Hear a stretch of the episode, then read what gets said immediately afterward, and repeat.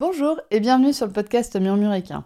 Moi c'est Audrey et tous les vendredis, je vous partage un maximum d'informations et de pistes de réflexion sur des sujets autour de la santé et du bien-être, autant équin qu'humain. L'objectif de ce podcast est de vous apporter de la sérénité et de la sécurité dans votre couple cheval-cavalier en vous permettant de gagner en compréhension du monde équin sans jugement, mais surtout avec une bonne dose d'humour, de bonne humeur, de passion et d'ouverture d'esprit. Bonne écoute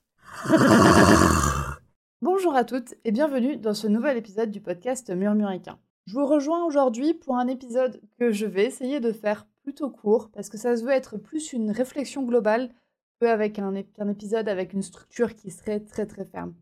Aujourd'hui, j'ai envie de discuter les aspects élevage et comportement et le lien qu'il peut y avoir entre les deux. Et même au-delà de comportement, j'ai envie de parler d'élevage et de tempérament d'un animal. Et du coup, cet épisode va être une, réflexion sur l'élevage en France tel qu'on le pratique actuellement et tel qu'on pourrait le pratiquer. Tel qu'en fait, euh, les gens, les clients qui achètent des chevaux pourraient apprécier qu'on le pratique. Donc pour commencer cette réflexion, on va commencer par redéfinir ce que c'est qu'un tempérament. Un tempérament, c'est une propension qu'a l'animal à présenter un certain comportement dans des situations sont similaires. C'est-à-dire que un animal va être dit d'un tempérament peureux si, de manière quasi systématique, quand on lui présente quelque chose de nouveau, le cheval va choisir la fuite, par exemple. Et un animal va être dit d'un tempérament qui n'est pas peureux si, quand on lui présente des choses, dans la majorité des cas, des choses nouvelles, et un animal va être dit non peureux si, quand on lui présente des choses nouvelles, dans la majorité des cas, il ne montre pas ses réactions de fuite chez le cheval. On peut aussi avoir euh, ces réactions, par exemple, avec euh, les humains. Est-ce qu'un cheval est plutôt d'un tempérament proche de l'homme ou pas? Si, quand on lui présente de nombreux humains, il a tendance à venir et s'approcher, ou est-ce qu'il reste à distance, ou est-ce qu'au contraire, il augmente la distance en s'éloignant? Donc le tempérament d'un animal ne va pas forcément évoluer en fait avec son éducation. L'éducation va bien évidemment pouvoir rendre un animal avec un tempérament peureux, va pouvoir le rendre moins peureux, mais cet animal aura toujours plus de propension à fuir, à être peureux, qu'un animal qui de base avait un tempérament qui n'était pas peureux.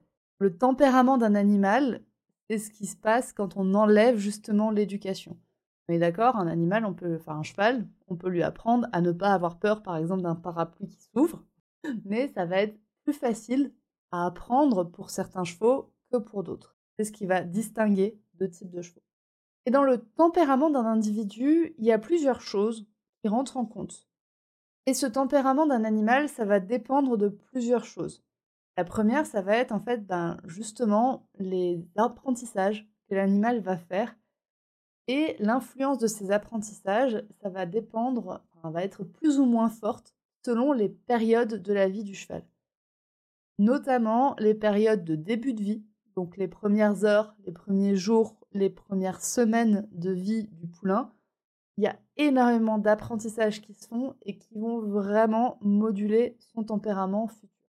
Et également un autre moment de vie qui est ultra important pour le poulain, c'est le moment du sevrage et il va apprendre énormément de choses qui vont s'inscrire en lui au moment du sevrage et ce sera quasiment impossible de les corriger par la suite en tout cas, comme on a dit, ça, restera dans son tempérament.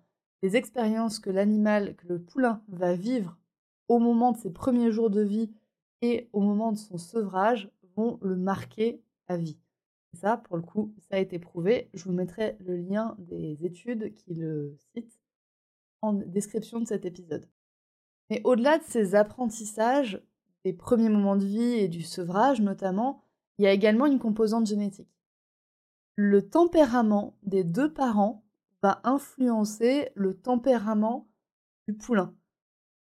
Le tempérament de la mère, c'est assez facile à le comprendre parce que bah, il, intervient aussi dans ses apprentissages de début de vie et de sevrage. C'est-à-dire que une mère qui serait peureuse bah, va plutôt protéger son poulain ou va chercher à l'éloigner des humains. Donc le poulain va apprendre la même chose. Il va s'apprendre que bah, quand un humain approche, on s'éloigne de l'humain. Ou si une mère qui a peur des choses nouvelles, bah, le poulain va aussi apprendre on a peur des choses nouvelles. Tandis qu'une mère qui est proche de l'humain bah, va plutôt donner un poulain qui va être proche de l'humain. Et là, en fait, on est sur justement ces apprentissages de début de vie. Mais il y a vraiment cette composante génétique au-delà de l'apprentissage que la mère va donner. Et cette composante génétique, du coup, elle est transmise et par la mère et par le père. Même si le père ne voit pas le poulain un instant de sa vie, le, père va quand même transmettre une partie de son tempérament au poulain. Donc, même si vous faites une insémination artificielle, si vous êtes sur un père qui est d'un tempérament qui est plutôt peureux, eh ben, il y a de très fortes chances, pour, enfin de très forts risques, en l'occurrence pour le peureux, que le poulain le soit aussi, même si vous y mettez la mère la plus courageuse possible. Vous aurez plus de chances d'avoir un poulain qui ne soit pas peureux si vous avez une mère non peureuse et un étalon non peureux. Et bien évidemment, la troisième composante qui rentre en compte dans le tempérament de l'individu, c'est une composante environnementale. Donc dans quoi l'animal vit au début de sa vie et au moment de son sevrage, à quoi il est exposé, à quoi il n'est pas exposé. Donc par exemple, si le cheval a l'habitude de voir des humains durant ses premiers mois de vie, il va être plus, euh, plus tourné à être vers les humains qu'à l'inverse. Donc on voit bien, notamment avec la composante génétique, que le tempérament va se transmettre de génération en génération. Et donc on peut avoir des lignées de chevaux ou des races de chevaux qui vont potentiellement présenter plus ou moins un tempérament. Et là, pour que vous compreniez un peu mieux, j'ai envie de faire l'analogie avec le monde canin.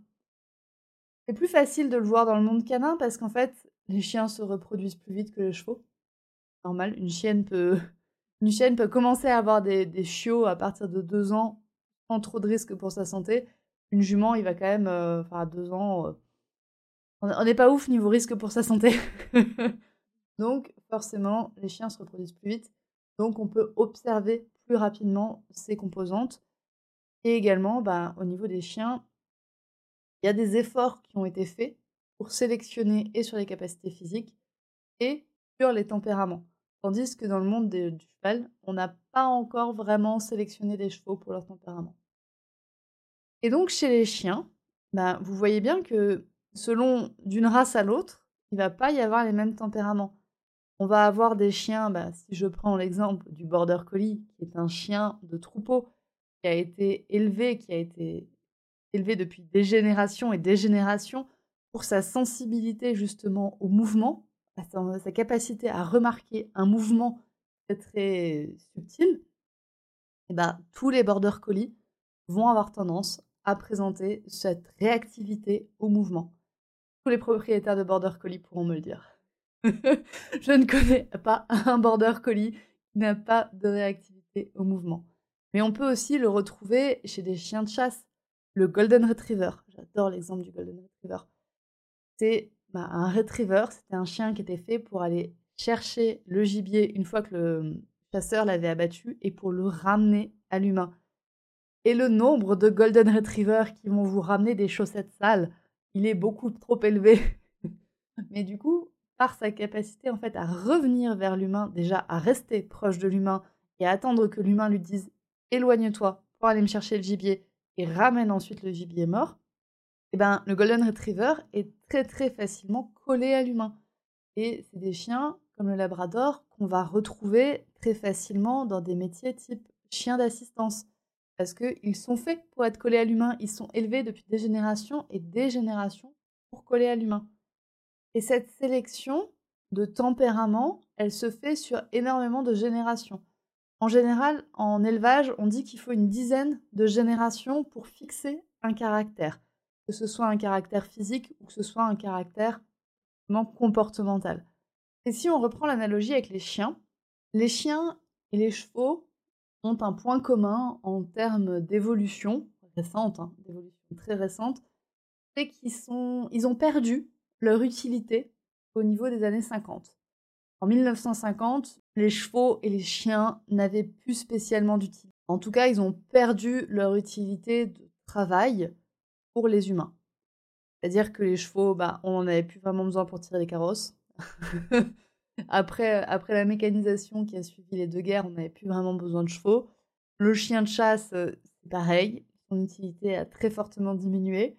On a commencé à mettre beaucoup plus de palissades autour de chez nous, autour des habitations. Donc l'utilité d'un chien de garde a aussi diminué. L'humain a dû trouver une autre utilité au cheval et au chien. Le chien est passé sur un animal de compagnie. Le chien est vraiment rentré dans nos foyers au moment là, au niveau des années 50. Et donc il y a eu des sélections qui ont été faites pour que des races qui d'origine n'étaient pas spécialement des races de compagnie le deviennent. Comme on en avait parlé, comme on en a parlé sur le Golden Retriever ou sur le Labrador, qui étaient de base des chiens de chasse et qui sont vraiment rentrés dans nos foyers, donc qui ont changé d'utilité. Il y a bien évidemment des races qui n'ont pas changé d'utilité. Je pense notamment, bah, comme on en a parlé, au Border Collie, qui avait toujours une très grande utilité dans le travail du troupeau. Encore difficilement trouver mieux qu'un chien pour rassembler un troupeau. C'est encore un peu compliqué. Et le cheval, l'utilité qui a changé, c'est qu'on est passé d'un cheval de travail à un cheval de sport. On est passé sur des compétences sportives. Le cheval n'est pas rentré dans nos foyers au niveau des années 50. Le cheval commence seulement à rentrer dans nos foyers depuis une vingtaine d'années. C'est seulement une vingtaine d'années qu'on commence à vraiment considérer le cheval comme un animal de compagnie et non pas comme un animal d'utilité. Donc, le cheval a cette utilité sportive que le chien n'a pas spécialement eu. Et c'est là où il y a une différence entre les deux. Du coup, vu que le cheval avait une utilité sportive, le cheval a été sélectionné pour ses capacités physiques et non pas pour ses capacités comportementales. Le chien aussi, hein, depuis les années 50, a été sélectionné pour des capacités physiques, mais aussi pour des capacités comportementales. On a des problèmes de santé chez les chiens, du fait d'une sélection de caractères physiques qui a été extrême. Mais ces caractères physiques ne se sont pas faits au détriment de caractéristiques comportementales. C'est-à-dire que on s'en fout d'avoir un chien qui a une dysplasie de la hanche dans notre foyer, mais il faut quand même pas que ce soit un chien qui morde les enfants. Donc même chez des bergers allemands qui ont eu des sélections génétiques qui sont un peu catastrophiques au niveau santé, eh ben on a quand même cherché des animaux qui étaient les plus sociaux possibles avec l'humain. Tandis que chez les chevaux, on n'a pas fait ce travail de sélection sur les comportements, on les a fait sur les capacités physiques. On voulait des chevaux qui courent plus vite, on voulait des chevaux qui sautent plus haut, on voulait des chevaux qui dressent de manière esthétique, arracher la gueule à le dire, de ce que l'humain estimait esthétique, et on a oublié toute la palette comportementale des chevaux. Et on le voit bien justement sur cette différence de races de chevaux sportives et de races de chevaux non sportives, ont été pour le coup plus sélectionnés sur des comportements, sur des caractéristiques physiques, mais aussi sur des caractéristiques comportementales. On peut prendre par exemple l'exemple du sel français et du Haflinger. Ils ont tous les deux perdu leur utilité de travail au niveau des années 50, mais le sel français est devenu plus un cheval de sport, tandis que le Haflinger a été justement un cheval de famille.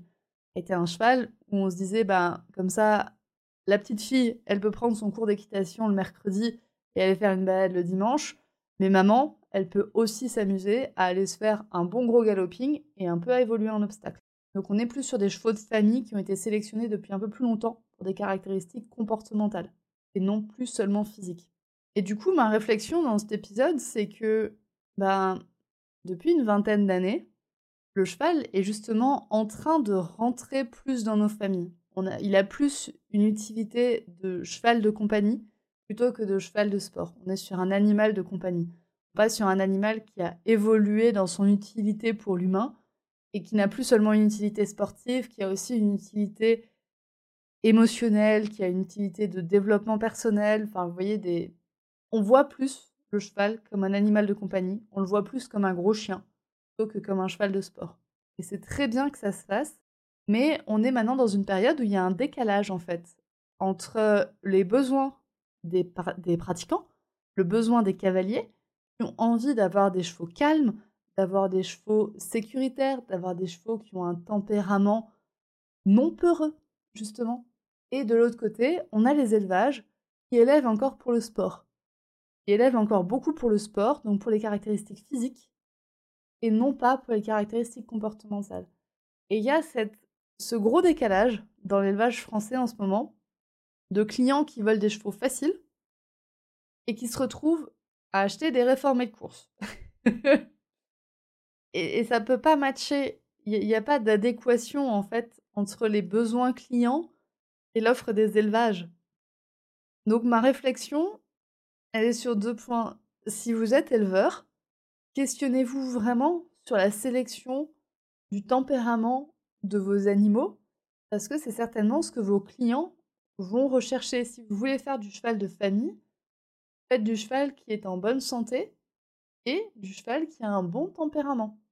Je suis d'accord, il y a certaines caractéristiques physiques qui vont peut-être passer à la trappe. Mais c'est à vous de voir où vous voulez mener votre élevage et à quel type de client vous voulez adresser vos chevaux. Est-ce que vous voulez vraiment faire des chevaux de sport ou est-ce que vous voulez faire des chevaux de famille? Et dans ce cas-là, on va peut-être pas chercher les mêmes choses. On va chercher des capacités physiques. Et dans un cas, capacité comportementale, dire bon, on va un peu plus les passer à la trappe.